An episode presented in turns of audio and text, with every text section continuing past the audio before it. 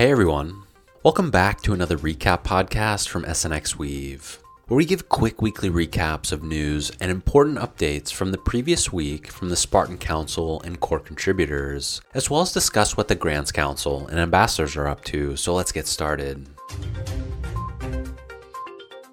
Let's talk top priorities. At the moment, the CCs are busy improving atomic swaps, getting debt migration ready, and getting V3 and Perps V2 to audit. Currently, the architecture refactor for Perps V2 is mostly complete and is being reviewed internally by engineers.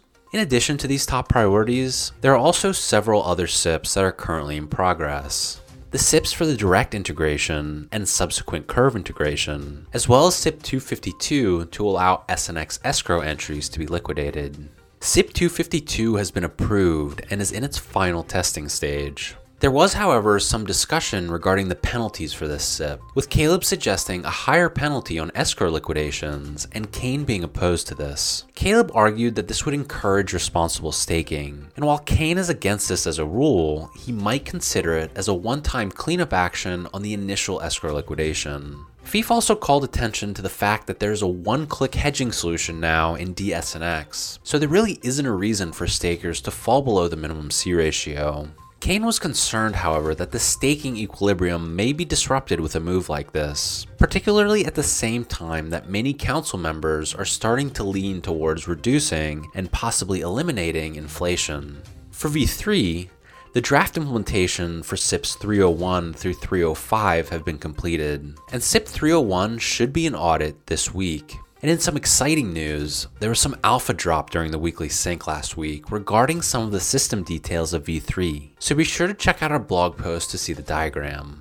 There was also one SIP presentation last week, so let's briefly review it. It was SIP 271 for the system wide suspension during the merge. Caleb presented this SIP explaining that it will suspend all Synthetix contracts on both Ethereum and Optimism two hours before the expected Ethereum merge event on September 15th. It will then resume activities after ensuring that Chainlink feeds and the rest of the protocol is in a stable state. It's just a precaution to give the core contributors and Spartan Council time to react in case something doesn't go according to plan. At the point of the merge, Synthetix will no longer support proof of work. DB suggested a less controversial suspension parameter based on terminal total difficulty rather than a time period ahead of the specified block. Mike from Chainlink was also in the audience and came up to answer some questions. He confirmed that Chainlink will not be supporting proof of work going forward. They won't even be facilitating payment to proof of work node operators. And he doesn't think the hypothetical scenario where node operators continue to support proof of work on their own is possible, but he's going to confirm and get back to the group.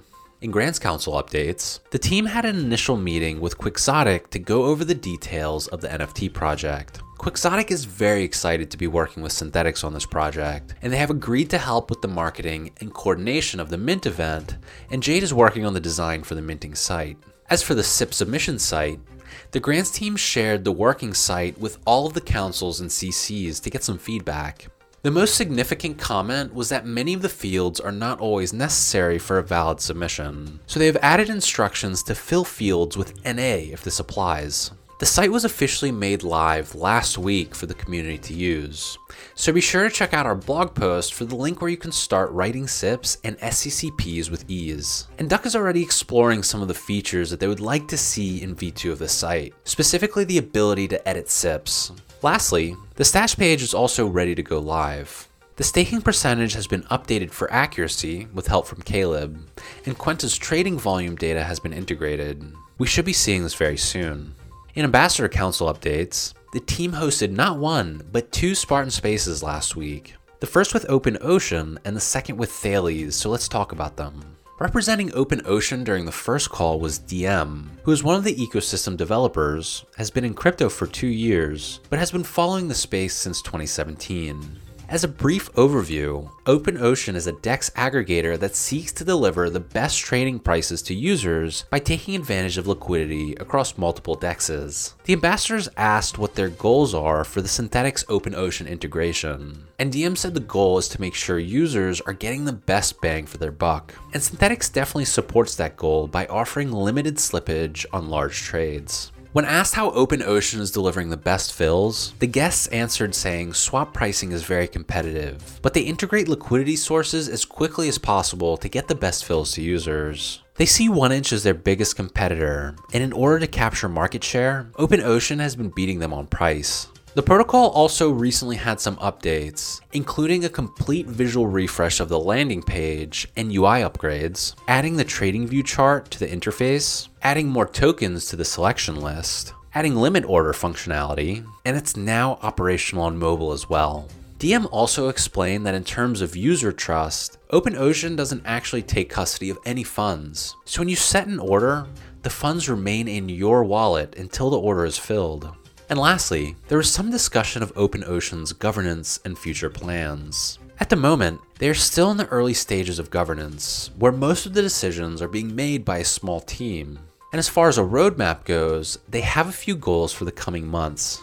They want to allow the community to be more involved in decision making. They want to add cross chain swaps. And longer term, they are interested in entering the wealth management space to help users make educated decisions on how to swap.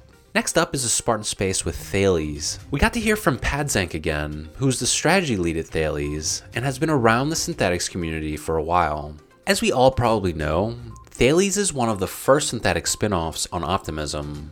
For some background, Synthetix had the codebase already built in to support binary options, but they weren't able to develop it to its potential. Thales spun off from there with a focus on building out a suite of products based on this functionality. Anyone can create a binary options market, and when a market is created, two types of tokens are minted based on the possible outcomes. Depending on the outcome, only one of those token types is eligible for SUSD claim. Currently, Thales has the following product offerings.